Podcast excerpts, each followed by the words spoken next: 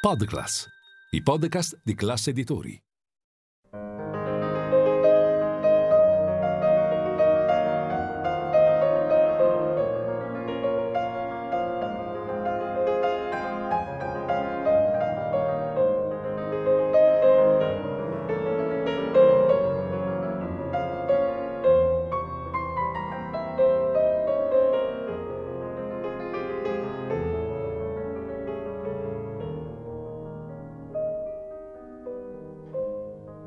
Pianista, un'ora, 88 tasti e un protagonista alla tastiera, per scoprire la musica dal vivo attraverso il più amato degli strumenti.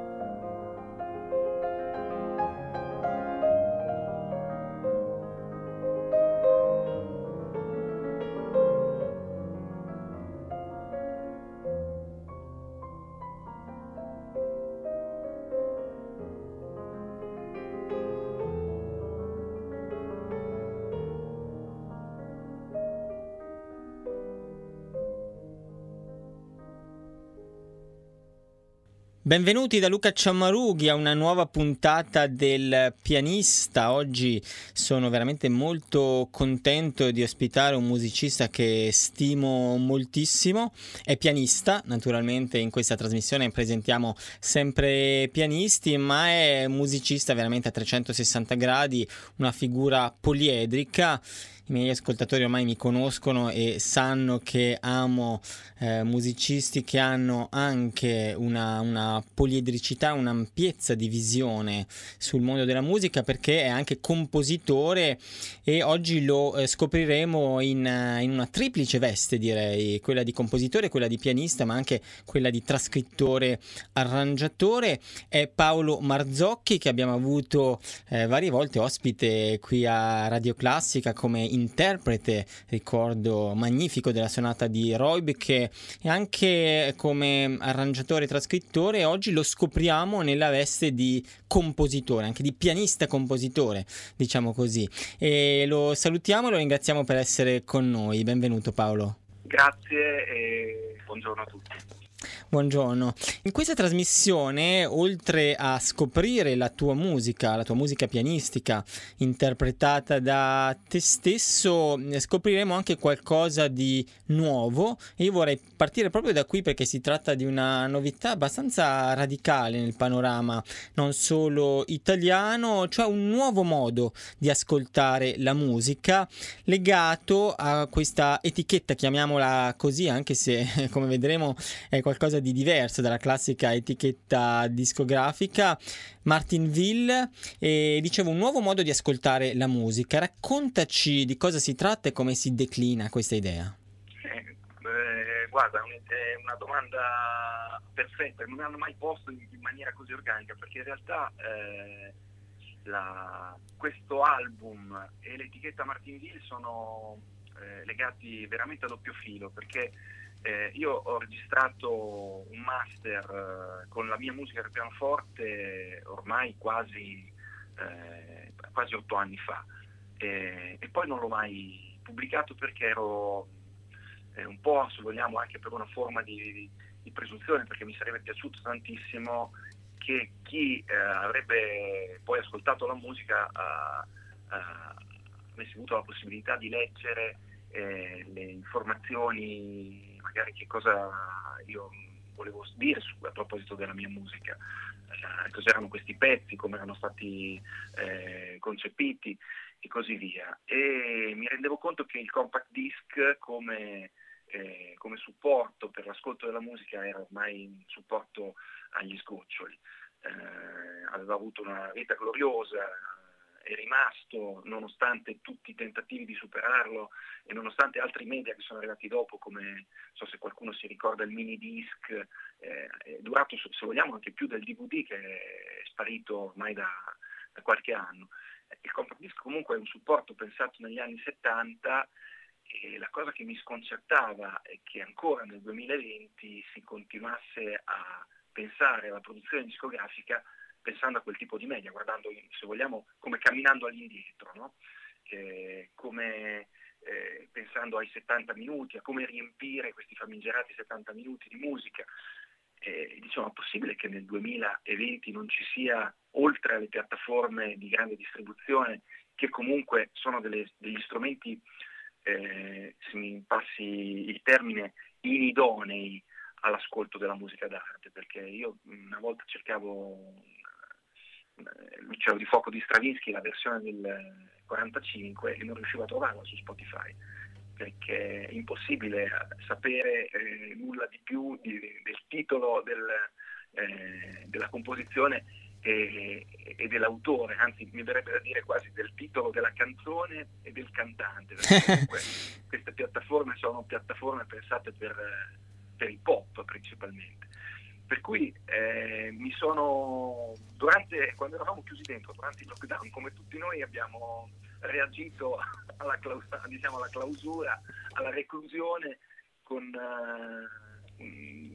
con, anche degli spunti creativi. A me è venuto in mente, se parlando con amici, che sono in particolare eh, un fonico che eh, diciamo, è abbastanza conosciuto, che è Andrea Lambertucci, e con un altro musicista che è un chitarrista che, che lui è molto noto nel panorama italiano, un chitarrista classico che è Giacomo Palazzesi, eh, mi è venuto in mente prima di tutto che non dovevo essere l'unico ad avere questa esigenza. E, e poi che si potesse andare oltre, per cui ho pensato che quello che mancava veramente era un, dire, eh, un'esperienza di ascolto come facevamo una volta, quindi con tutto quello che è extra musicale che però attiene quello che stiamo ascoltando, collegato un, alla possibilità di fruirne in maniera facile sui dispositivi che abbiamo a disposizione adesso. Così è nata Martinville, quindi come, come una reazione, una specie di, come dire, uno slow food del suono. Bellissimo, bellissimo. E ne è venuto fuori un, un libro appunto che contiene eh, il QR code, quindi la dimensione immateriale della musica è, è presente in questo codice. Eh, ognuno appunto poi eh, può scaricare in modo molto semplice e immediato la musica custodita però in un libro, questo oggetto antico, tra l'altro realizzato in maniera veramente splendida con un apparato anche fotografico no? molto ricercato. Sì, gra- eh, guarda, il, le foto sono belle perché io sono un amante dei libri, eh, quindi volevo Anch'io. un oggetto bello eh, e quindi chi ama in qualche maniera i libri eh, non sopporta i libri che si spaccano, per esempio con la rilegatura in brossura, quindi io sono eh, diciamo in qualche maniera speso per cercare di avere un oggetto rilegato con il filo, il filo refe. Eh, ho chiamato una fotografa molto brava che è Elisabetta Zavoli, che ha fatto le foto sia per i, per i due prototipi che abbiamo fatto finora, che sono le, l'album mio e quello di Giacomo Palazzesi, e poi abbiamo ragionato sul, sul formato, su, su, una serie di cose, eh, perché poi alla fine non è che il libro contiene la musica, il libro è semplicemente la chiave di accesso, uno può anche accedere a tutti i contenuti semplicemente online con... Eh, acquistando eh, la parte digitale eh, online, quindi collegandosi a Martinville e eh, comprando l'album. Se compri l'album, oltre al, alle tracce che, puoi, che può scaricare eh, anche per un ascolto offline in tre qualità diverse, anche in alta definizione, eh, diciamo, eh, ottiene anche tutti gli altri contenuti, le biografie, le informazioni su quello che ascolta, le informazioni tecniche. E questo è quello secondo me che l'ascoltatore esigente, è quello di cui l'ascoltatore esigente va in cerca, perché e che non troverà mai in nessun'altra piattaforma. Eh, io per esempio ero piuttosto irritato da alcune soluzioni proposte come Cobuz che eh, diciamo, ne faceva un vanto di avere i libretti in PDF, ti si apre un quadratino nel telefono, hai bisogno del microscopio a scansione per riuscire a leggere il libretto del CD. Per cui volevo una cosa eh, diciamo, eh, facilmente utilizzabile. E in effetti ho goduto di questo oggetto con grande piacere anche perché in fondo oggi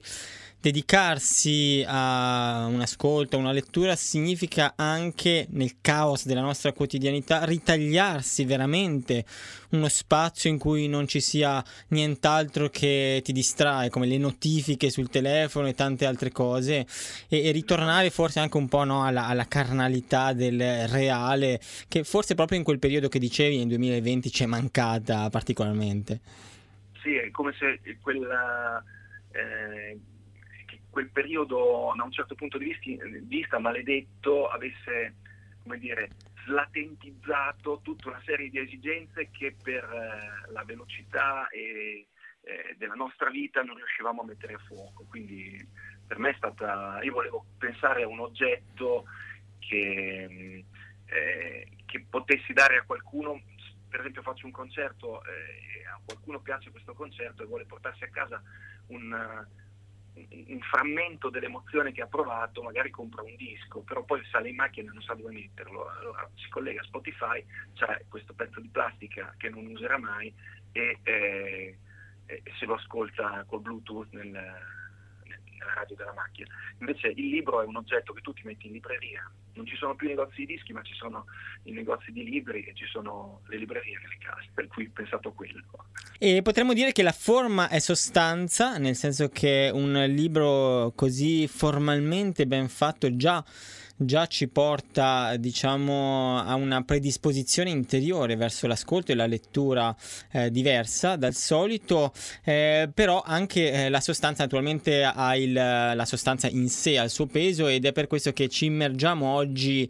nella sostanza musicale di questo, di questo libro appunto e di, di, dei brani eh, che sono accessibili tramite il QR code o come ci diceva Paolo Marzocchi anche indipendentemente da esso e lo facciamo sempre attraverso le parole di Paolo Marzocchi che in effetti in questo libro, contrariamente a quanto avviene nei libretti dei CD che sono sempre più sintetici, ha modo appunto di raccontare molto anche dei brani che suona, partendo curiosamente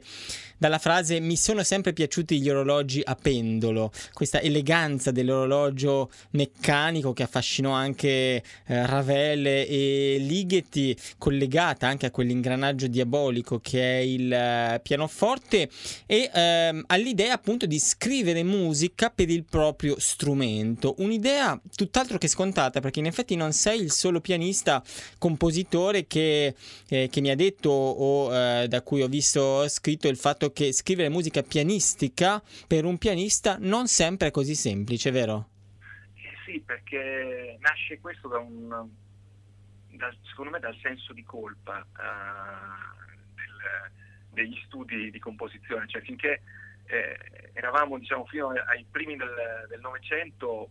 per un compositore pianista eh, era assolutamente normale scrivere musica per pianoforte. Nel momento in cui eh, eh, nella seconda metà del Novecento con una serie di eh, eh anche linguaggi nuovi, formule nuove, cioè si, si, ha sempre la sensazione, almeno io mi ricordo quando ero ragazzo che avevo questa sensazione che ormai era già stato fatto tutto, che il pianoforte non potevo fare, col pianoforte non potevo fare certe cose, non potevo farne altre, mi sentivo in colpa avere, a, scrivere delle cose con delle note, poi in realtà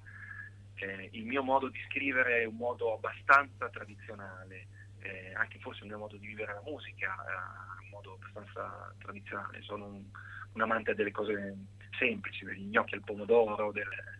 dei ravioli, insomma, per cui alla fine scrivo la musica con le note. E, e quindi devo dire ci ho messo diversi anni per riuscire a liberarmi di questa questo modo, cioè non c'era bisogno di, di, andare a mettere le mani dentro il pianoforte per riuscire a scrivere delle cose in cui io potessi riconoscermi, però ci ho messo un po' insomma per arrivarci. E dopo approfondiremo questo eh, discorso che è veramente cruciale in realtà ai giorni nostri. Prima però ci immergiamo nei primi due ascolti che eh, traggo dalle Five Albanian Folk Songs, questi canti popolari, queste melodie eh, tradizionali popolari albanesi che Paolo Marzocchi appunto eh, rivisitato attraverso una multidimensionalità sonora, perché eh, se Marzocchi poco fa ci diceva che eh, in effetti ama la semplicità, però non tutti questi brani sono in realtà così semplici perché hanno spesso un tessuto pianistico eh, molto contrappuntistico, molto, molto ricco, no? eh, con diversi strati sonori. Esatto, sì, il bello secondo me del, della musica popolare, a parte che mi piace da morire la musica popolare in genere, però è, è proprio che ti permette di... è un panettone avvelenato, perché, perché è come se eh, uno ha la sensazione sempre di riconoscere la melodia, quindi che comunque la, la, quello che ascolta è in qualche maniera abbastanza semplice e comprensibile e lì sotto mi permette di fare veramente un, un finimondo di ingranaggi eh, poliritmici, polimetrici, per cui in realtà spesso ci sono due, tre, quattro eh, linee che vanno ognuna a velocità diverse. Quindi il, eh, la sfida per me era trovare costruire questi ingranaggi e fare in maniera che funzionassero senza uh, in qualche maniera compromettere la semplicità e l'eleganza della melodia. E noi ascolteremo adesso la seconda e la quinta da questo ciclo appunto di eh, 5 folk songs. Eh, sono molto diverse fra di loro. La seconda è più meditativa, eh, struggente, anche se il testo potrebbe apparire quasi frivolo perché si tratta di una gara canora tra un, is- un isignolo e un canarino per conquistare il fiore più bello, una, una sorta di, di, metafora amorosa. E eh, la quinta invece Paolo è estremamente virtuosistica e complessa al punto che eh, tu hai in mente diciamo di realizzare anche una versione orchestrale, no? Sì, eh, ci sto lavorando proprio in questi giorni ed è infernale. Riuscire trovare il modo per eh, fare in maniera che chi suona non si accorga della difficoltà cioè, questa è per me la, la, sfida più grande, cioè come trovare la formula per scrivere eh, diciamo, quello che ho in testa in maniera che chi sta eh, suonando faccia la, la, minore fatica possibile, poi comunque ne farà tanta, però eh, l'obiettivo è quello. Ascoltiamole allora queste due meraviglie dalle Five Albanian uh, Folk Songs di Paolo Marzocchi, eseguite da lui stesso al pianoforte, da una pubblicazione Martinville.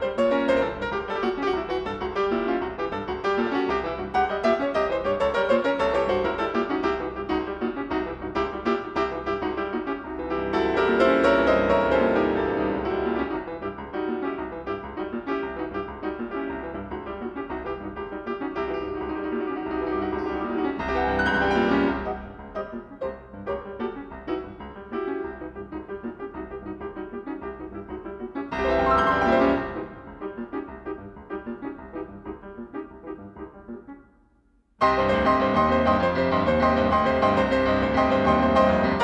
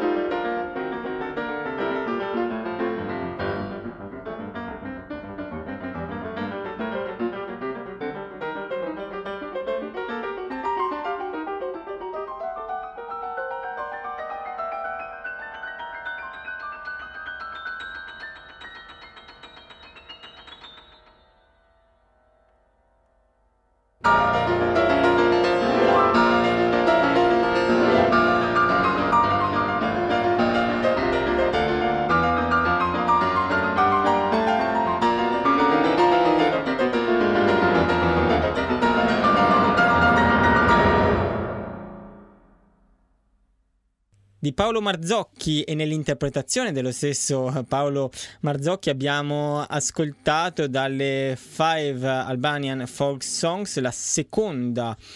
eh, e la quinta, la seconda intitolata La primavera sta arrivando e la quinta invece sei piccola ma risplendi come l'oro, queste le traduzioni in italiano eh, da, questi, da, queste canzoni popolari albanesi che fanno parte di un album, Paolo Marzocchi Piano Works, appunto edito da Martinville, che guarda molto a est. C'è una sorta di fascinazione per tutto ciò che avviene a est della, dell'Adriatico e mm, adesso magari approfondiremo questo, questo tema con, con, lo stesso Marzocchi, ma prima voglio citare eh, un, parole che Bella Bartok scrisse e che Marzocchi riporta nel libretto a proposito delle melodie tradizionali che sono pietre preziose a cui il compositore come un gioielliere deve costruire una montatura che non metta in secondo piano la pietra ma ne esalti la bellezza. E direi che ci sei riuscito pienamente. Eh, grazie mille. Io la cosa, devo dire, la cosa che mi ha fatto in assoluto più piacere è eh, che gli stessi albanesi eh, mi hanno detto che non ho in qualche maniera mai tradito la, uh, la loro la,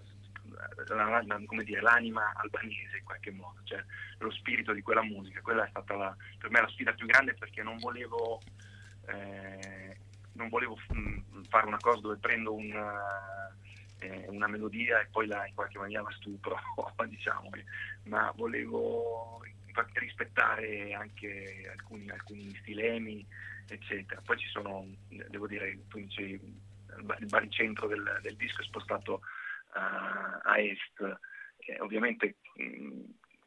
ci sono degli amici che hanno, mi hanno avvicinato a questa musica, uno è è un violinista molto noto si chiama Pazzalin Pavazzi, che adesso è il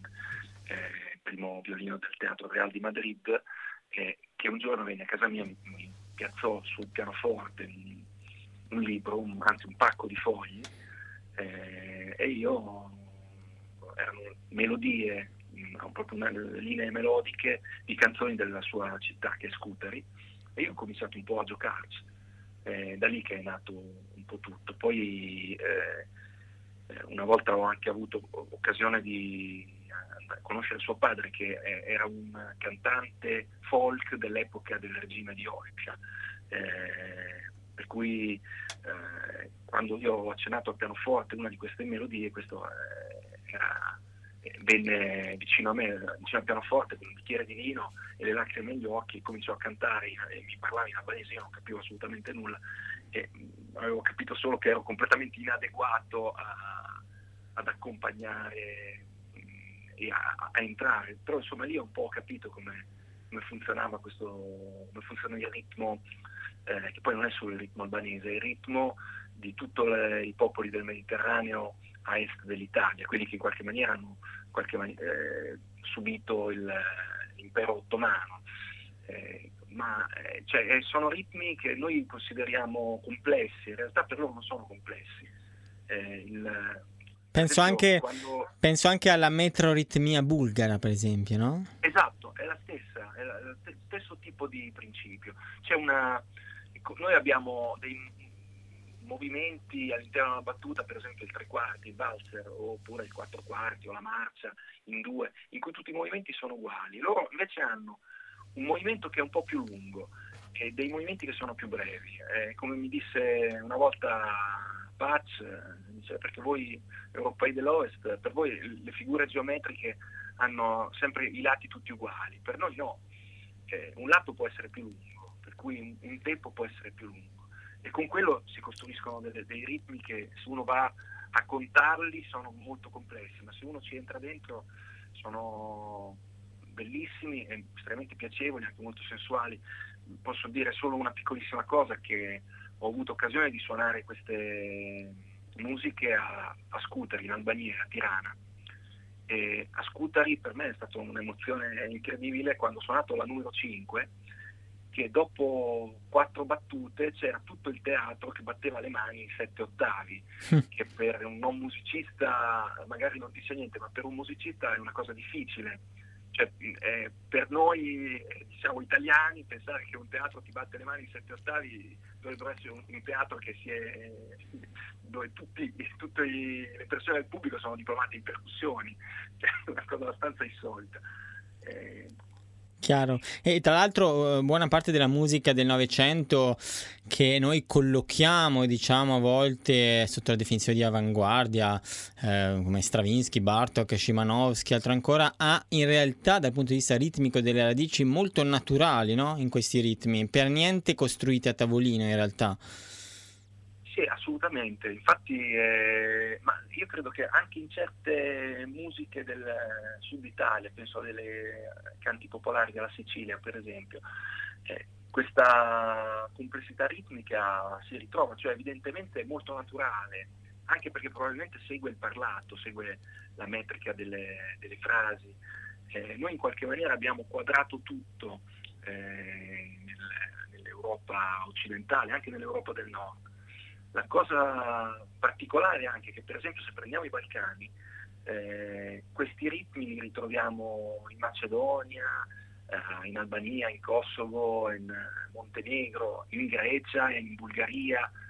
ma non in Serbia. La Serbia è già quadrata, già eh, diciamo in qualche maniera austro-ungarica. Molto interessante, molto interessante. E un'altra cosa che colpisce di questa pubblicazione Martinville e anche nelle, nelle parole, appunto, nei racconti di Paolo Marzocchi, che poi ritroviamo negli scritti contenuti nel eh, libro è proprio questa idea di una musica che non nasce in maniera cerebrale a tavolino, ma che nasce spesso da incontri con persone, eh, situazioni e, e, via dicendo. Così abbiamo visto eh, per i folk songs albanesi e così anche per eh, il secondo ascolto che facciamo oggi che eh, ci, ci, proietta in un'atmosfera un po' più creepy, se, se, ci, se mi consenti il, il, termine, un po' quasi da, da, da film um, horror, perché eh, dietro appunto questa, questa cadenza che eh, Paolo Marzocchi ha scritto, la quarta di quattro cadenze scritte per la rapsodia ungherese numero 2 di Liszt,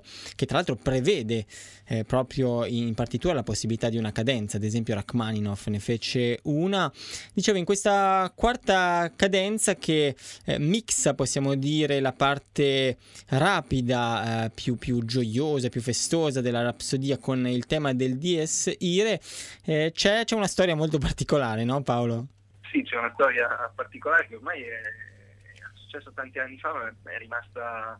diciamo, impressa in maniera indelebile.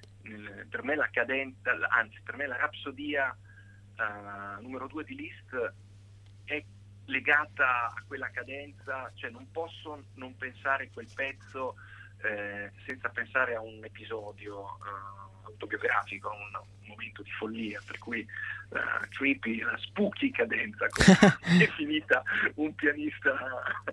eh, Enrico Pace, cioè la tua spooky cadenza, eh, eh, perché è una cadenza effettivamente capricciante. Per me il, il contrasto tra eh, questa musica che noi associamo tendenzialmente a, a, Tom e Jerry o a Bugs Bunny eh, e una cadenza dove tutto questo diatonismo di questa dominante tonica viene abbandonato e ci, troviamo in un mondo assolutamente privo di riferimenti. Eh, eh, da un lato mi fa ridere e mi piace, dall'altro eh, io la prima volta che stavo studiando questo pezzo abitavo in una casa in campagna e la padrona di casa veniva una volta al mese a prendere i soldi dell'affitto. Eh, una notte, eh, appunto io stavo studiando questo pezzo, la padrona era venuta a casa, dormiva nella, sopra la mia camera da letto, io ho studiato tutto il giorno e poi ho deciso di andare a letto, eh, mi pare che avessi anche suonato un po' di bass prima di andare a letto per, così un po' per disintossicarmi. No? Eh, e a letto ho, mi ricordo che ho sognato un fischio e questo fischio eh, ho aperto un occhio, il fischio era al di fuori del sogno e questo, uh, questo fischio è diventato, mi sono accorto che era un urlo, eh, un urlo terrificante, un, raggelante e eh, a quel punto io codardamente sono schizzato in piedi, sono andato subito a vedere se la porta di casa fosse chiusa bene, però eh, e poi ho cercato di mettermi in contatto con la signora che, che però aveva, era in preda a un delirio di allucinazioni mh, mm, e aveva, quindi urlava attaccata alle sbarre della finestra della sua casa aiuto aiutatemi! Veramente terribile. E eh, io dopo aver provato più volte a in qualche maniera a farmi riconoscere, a chiamarla, mi sono accorto che lei non solo eh, che non si ricordava neanche, non sapeva di avere un inquilino, per cui quando ho sentito la mia voce è diventata una belva, chi sei? Fatti riconoscere! E io avevo provato a dire sono Paolo, il pianista, adesso detto così suona veramente ridicolo, la, la, la, nostra professione di pianisti diventa una cosa eh, ridicola. Io sono quasi un pianista, l'unica cosa che posso fare è farmi riconoscere, mi metto a suonare quello che ho suonato la, tutto il giorno prima. Per cui alle quattro e mezzo della mattina mi sono messo a suonare eh, la, il tema più famoso della rapsodia. La, la, signora non si ricordava di avere un inquilino, eh, figuriamoci un pianista, per cui è impazzita ancora di più e,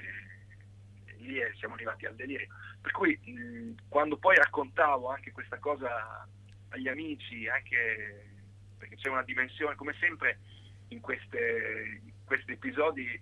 tragici c'è una dimensione comica, eh, grottesca. E devo dire che la, cioè, se fosse arrivata un'ambulanza sicuramente avrebbero arrestato il pianista, non avrebbero arrestato il, il, il pazzo, però insomma in tutto questo giocando mi sono accorto, adesso non so se si sente, però magari provo a, che si incastravano che il tema del Diessire e il tema della, uh, della rapsodia si incastravano perfettamente. Dimmi se si sente, eh, adesso provo. Sì. Quindi il tema del Diessire.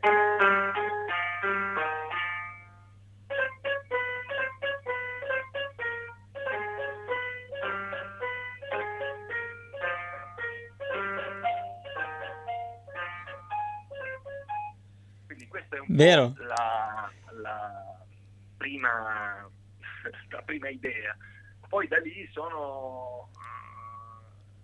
uh, ho messo molti anni a, a, a, trasformare questo gioco in un pezzo, perché era rimasto un gioco per qualche anno, 4-5 anni. Intanto facevo, accennavo no, all'inizio, aiuto, aiutatemi. E, e, poi un giorno ho provato a scriverla e è venuta fuori questa cosa che fosse eh, di tutte le cadenze che ho fatto quella più complessa. Fantastico, fantastico. Un racconto quasi alla Edgar Allan Poe, quello che ci ha fatto Paolo Marzocchi e noi eh, godiamo allora di questa bellissima cadenza numero 4 eh, dalle quattro cadenze che Paolo Marzocchi ha scritto per eh, la Rapsodia ungherese numero 2 di Franz Liszt, eh, oltre alla genialità eh, di Paolo Marzocchi nel, nell'unire appunto queste, queste due dimensioni, sentiremo anche la sua maestria incredibile come pianista. Lo ascoltiamo e poi ci ritroviamo dopo la pubblicità.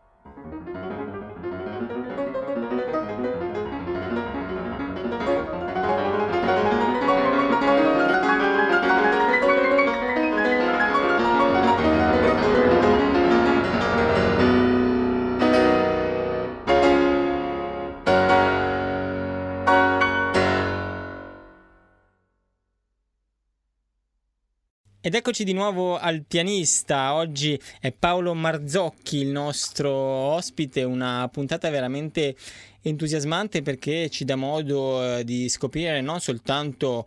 un eccezionale pianista ma anche un uh, compositore, quindi musica eh, nuova eh, che spesso trae linfa da materiali del passato ma che li, re- li rielabora in maniera decisamente personale come abbiamo ascoltato nella cadenza numero 4 Dies Ire tra parentesi la notte di San Rocco dalle eh, eh, quattro variazioni in forma di cadenza sulla Rapsodia ungherese numero 2 di Franz Liszt. Tra l'altro quel eh, tema così saltellante, così zigano, molti lo ricollegano anche a Tom e Jerry e, e mm, eh, viene ancora più fuori quello che, che Freud avrebbe chiamato l'unheimlich, cioè il, il perturbante, il, il non familiare, no? esatto adesso poi chiudo, eh, lo sai che eh, quando dopo quell'episodio io non riuscivo, mh, ogni volta che tornavo in quella casa di notte, tutto buio, con i grilli, eh, eh ero veramente, era veramente disturbante. Mi ricordo che facevo delle corse dalla macchina fino alla, alla casa perché trovarmi davanti a quella casa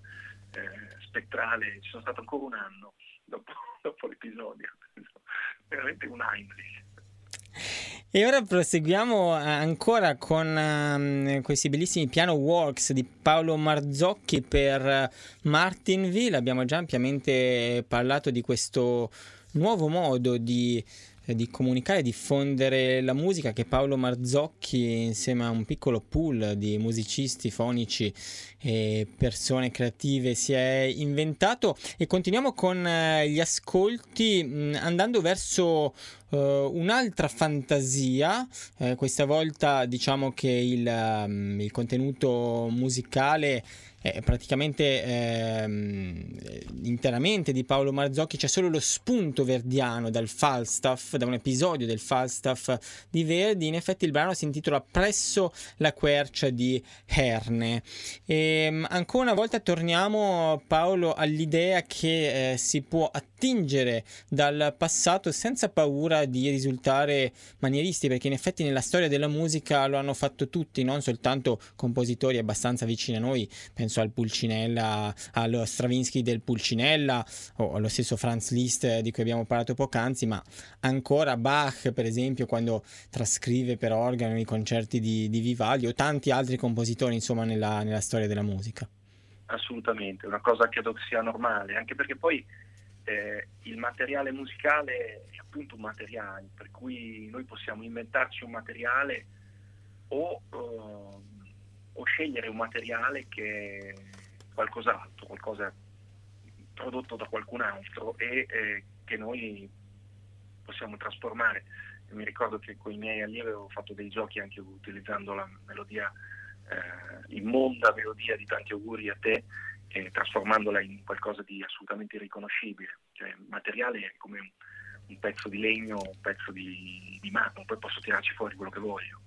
Chiarissimo, in effetti eh, in, questo, in, questa fantasia su un episodio del Falstaff uh, di Verdi, come tu racconti ancora nel libro, c'è l'idea di trovare dentro la musica di Verdi una specie di passaggio segreto, dici una botola che mi, per, che mi permette di uscire dalla prigione temporale della drammaturgia e mi rivela un angolo oscuro, un frammento di storia non raccontata o l'emozione segreta di un personaggio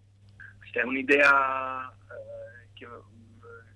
mi ha fatto, diciamo, che mi viene da un libro di Manganelli, di Giorgio Manganelli, che si chiama Pinocchio, un libro parallelo, dove immagina questa, questa idea del libro cubico eh, che può essere letto in maniera perpendicolare. Eh, no? invece di passare da una parola all'altra, a un certo punto mi fermo e entro dentro da una parola all'altra e vedo che cosa succede, che cos'è la,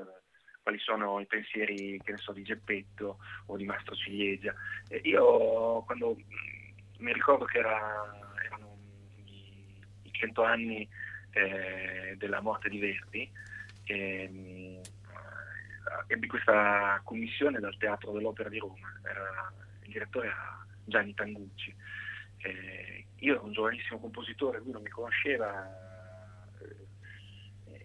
fatto il mio nome e io ho pensato,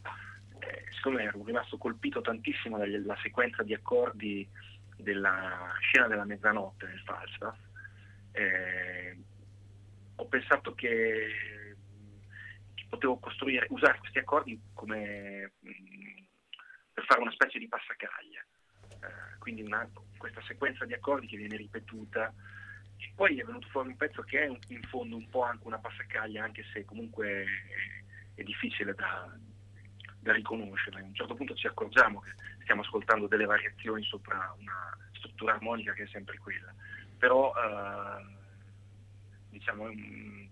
è, una forma piuttosto eh, complessa. Uh, è anche un pezzo che ho scritto ormai più di vent'anni fa, per cui mh, riascoltarlo ci sono delle cose in cui mi riconosco e altre che mi fanno sorridere, però è, una, eh, è, uno dei primissimi pezzi anche cui, a cui io mh, penso come eh, qualche maniera di riconoscermi con, con, uno stile che è il mio. Anche forse il primo pezzo in cui ho, ho deciso di liberarmi di alcune incrostazioni diciamo, dovute allo studio accademico e di lanciarmi in qualcosa che prima verso cui nutrivo dei sensi di colpa, tipo degli accordi maggiori, delle cose che mi piacciono. Certo, e l'ascoltiamo allora questa fantasia su un episodio del Falstaff eh, di Verdi. Ricordo che ci troviamo nel terzo atto quando Falstaff deve recarsi a un appuntamento nel parco di Windsor sotto la quercia di Herne a mezzanotte in punto, con i famosi rintocchi della eh, mezzanotte eh, sui quali Verdi concentra in eh, memorabili battute la musica che introduce la sequenza di 12 accordi dell'orologio che batte la mezzanotte. A partire da questo spunto appunto eh, narrativo operistico ehm, Paolo Marzocchi ha costruito questa fantasia intitolata Presso la quercia di Herne. La ascoltiamo da una pubblicazione Martinville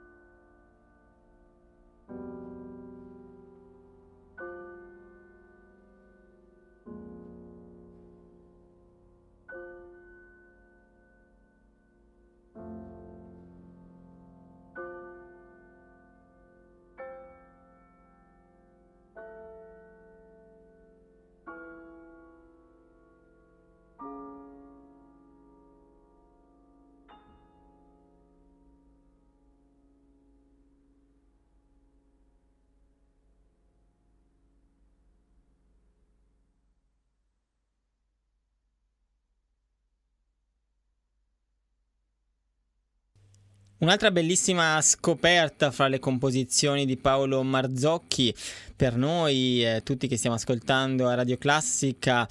Presso la quercia di Herne, fantasia su un episodio del Falstaff di Verdi che abbiamo ascoltato da Paolo Marzocchi, Piano Works, questo libro Martinville eh, da cui potete ascoltare tramite QR code eh, le tracce oppure accedere, come abbiamo più volte detto, direttamente eh, online. Paolo Marzocchi figura secondo me straordinaria della musica in Italia e non solo e figura, figura, che induce anche delle riflessioni e qui vorrei prima dell'ultima traccia parlarne un po' con lo stesso Marzocchi perché in effetti eh, tu hai un percorso atipico e che ehm, apre secondo me anche può aprire la mente di persone che magari pensano a percorsi troppo come dire preconfezionati etichettati nella carriera musicale perché in effetti hai iniziato a, studia- a studiare musica da bambino poi in realtà dopo aver iniziato il conservatorio l'hai, eh, l'hai lasciata perdere per un periodo e poi a 23 anni anche grazie all'incontro con un grande maestro Giovanni Valentini hai, hai ripreso, eh, qualcuno potrebbe dire troppo tardi e invece no. Eh, questa è una, una, lezione prima di tutto per me stesso, perché io mi, mi ricordo perfettamente che quando stato in qualche maniera mi è stato consigliato di lasciar perdere lo studio del pianoforte perché ero mancino, eh, cioè sono mancino. Eh, poi io sono, mi sono iscritto a composizione più che altro perché volevo rimanere in contatto con i miei amici che facevano tutti, erano tutti musicisti. Poi eh, sicuramente avevo una passione per la musica classica, mi ricordo che tutte le mattine prima di andare a scuola suonavo, dovevo, avevo questa specie di, di, di obbligo morale che dovevo suonare un pezzettino di Bach, mi piaceva tantissimo eh, però è sempre non, suonato tantissimo rock, posso... bello, bello. Eh, e poi anche fino a 20 anni, 21 anni avevo l'idea di fare tutt'altro, volevo fare il grafico. Eh, poi ho scoperto, cioè ho avuto l'occasione di incontrare un maestro che mi ha detto no, no, puoi suonare pianoforte, anzi fai domanda per iscriverti, quest'altro anno entri a pianoforte. Questo per me fu una, avevo 23 anni, fu una specie di, eh, di shock perché mi, mi, si ribaltò tutta la vita, tutto quello, tutto quello che avevo pensato. Poi eh, comunque non posso dire che alcuni delle eh, cose che mi avevano detto hanno lasciato un segno, cioè delle insicurezze, però oh, posso dire che non è mai veramente non è mai tardi, perché io non sono un eh, sicuramente avrò avuto una facilità, però non sono un, uno di quei pianisti che anche da, da, ragazzo aveva una facilità, leggeva tutto, ero un, sono un, tutto sommato che mi considero una persona estremamente normale. Ho avuto anche molta fortuna forse, eh, poi sappiamo che nella nostra professione il talento conta fino a un certo punto, poi conta tantissimo il carattere conta, e conta moltissimo anche il caso, la fortuna. Certo, i neuroscienziati, ne parlavo qualche giorno fa con una neuroscienziata eh, che appunto aveva fatto degli studi per cui il, il, talento in musica rappresenterebbe per gli studi che sono stati fatti eh, circa il 26% e tutto il resto ah. sarebbe di natura ambientale, quindi motivazione, persone che ti circondano, percorso che fai, incontri a volte magari casuali, eccetera sì, eh, guarda, io quando parlavo con i miei allievi dico che secondo me conta meno del 50%, dico per cui non arriva al 49%, Questa, questo studio mi conforta e mi, mi sgomenta, perché veramente... Eh, però si spiegano molte cose, ci sono a volte dei musicisti che hanno un talento gigantesco e uno non si riesce a spiegare come mai non venga riconosciuto e altri che non ce l'hanno e che comunque hanno delle carriere luminose. Eh, quindi diciamo è un, io sicuramente nel, mio piccolo posso dire che ero una, eh, una, persona assolutamente normale e ho avuto la fortuna di incontrare un, un maestro che ha capito quali erano le, le, le cose su cui intervenire. Eh, per cui mm, io credo che non ci sia un, veramente un limite. Se uno vuole suonare, chiaro, c'è un limite professionale però uh, ho anche un amico che è il regista Henning Brockhaus che ha cominciato a suonare il pianoforte a 52 anni e adesso suona gli intermezzi di Brahms, uh, si diverte tantissimo, per cui non, non, secondo me veramente non c'è un limite. Bellissimo. E forse il fatto di aver diciamo, quest- vissuto questo percorso anche un po' al di fuori dei consueti binari accademici ne- nella fase adolescenziale e così via ti ha permesso poi anche con, con, il tempo di trovare una strada che fosse un po', un po' fuori da quella usuale, da certi cliché, diciamo che anche un certo tipo di iperspecializzazione, soprattutto a quell'epoca lì, oggi forse un po' meno, ma c'era oggi, no? oggi. negli anni 90, ancora 2000, c'era l'idea che bisognava iperspecializzarsi in qualcosa, non potevi essere pianista, compositore, eccetera. Ah, guarda, è stato terribile, cioè terribile, è stato però non ricordo bene, che ero sempre la persona sbagliata. eh, eh, quando ero quando, eh, suonavo, cioè sì, suona, però in realtà è un compositore. Quando mi proponevo come compositore c'era sì, però questa musica, però è un pianista. eh, eh, oppure quello che mi, diceva, mi chiedevano, ma lei è più pianista o più compositore? mi sembrano quelle domande tipo vuoi più bene la mamma o il papà? Cioè, un, no, è una domanda, come si fa a rispondere? No, per me era, era, lo stesso modo, erano due... Eh, diciamo, aspetti che facevano parte dello stesso modo di vivere la musica. Sì, anche a me lo chiedono ancora. Cosa vuoi fare da grande? Se voglio fare lo scrittore, il pianista o... Eh, vedi, però eh, adesso i tempi sono sicuramente più, più flessibili per accettare delle figure diciamo un pochino meno inquadrabili. Eh, a parte che ormai devo dire che uno delle io non lo dico adesso, dico una cosa, puoi censurarla, eh, però eh, uno del, degli effetti non eh, previsti, secondo me, anche del, del, fenomeno Allevi è questo, che il pubblico accetta molto più facilmente il fatto che un eh, pianista sappia scrivere la musica. Sì, sì, certo. Levi, ma anche altri, altri compositori. Eh, di, questa, di, questa, grande ondata no? di piano composers che abbiamo avuto, che tutto sommato ha avuto anche degli effetti benefici da un certo punto di vista. E ci avviamo oggi all'ultimo ascolto, che è un ascolto molto particolare. Nel, in questo album Piano Works ci sono poi tante altre cose che scoprirete eh, acquistando, come vi consiglio caldamente, questa pubblicazione Martinville, per esempio, una bellissima trascrizione da concerto eh, di una notte sul Monte Calvo di Mussorgsky, ma vorrei concludere ancora sotto il segno eh, di un uh, compositore eh, abbastanza poco conosciuto fuori dall'Albania e dai Balcani, che è Prank Jakova, eh, su un tema del quale hai scritto una fantasia, giusto? Sì, eh, mi fu commissionata, anzi richiesta più che commissionata, perché eh, dal, dai nipoti del compositore di Prengiakova, che è un compositore albanese che è poco conosciuto dalle parti nostre, non conosciamo quasi nulla dell'Albania, possiamo dire, però che è un paese incredibile. Eh, però uh, Jakova è, ha un peso specifico diverso, anche se ha dei tratti sicuramente naif dal punto di vista, uh, diciamo, come compositore. Però uh, dobbiamo immaginare che quest'uomo uh, negli anni, eh, fine anni 20, anni 30, è come se si prendesse sulle spalle la responsabilità di ricostruire l'identità musicale di un popolo che era appena uscito da secoli di dominazione ottomana e che non aveva niente, non aveva i metodi per far studiare la musica ai bambini, non aveva musica sacra, non aveva eh, la musica per le bande, non aveva nulla e non aveva neanche l'opera. Ecco, Prechiakova, eh, appassionatissimo di opera italiana, scrive negli, nei primi anni 50 la prima opera in albanese, si, intitola Mrica, e per la quale è stato costruito il primo teatro d'opera in Albania, a Scutari. E quindi diciamo una figura eh, per, per l'Albania una figura fondamentale, un musicista secondo me di grandissima onestà intellettuale, eh, non ha mai cercato di essere più di quello che, che era, ha, ha, subito su di sé eh, il carcere, dei, diversi problemi li ha passati anche la sua famiglia, è morto nel 69 mi pare, nel 68, eh,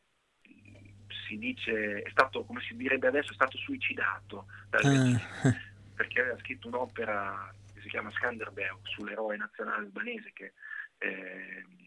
questo eh, condottiero Skanderbeg che, eh, che, è quello della statua in piazza Albania a Roma per intenderci sì. che eh, scappato, diciamo, è riuscito a portare tantissimo, ha resistito, poi scappò in Italia eh, con un uh, gruppo di,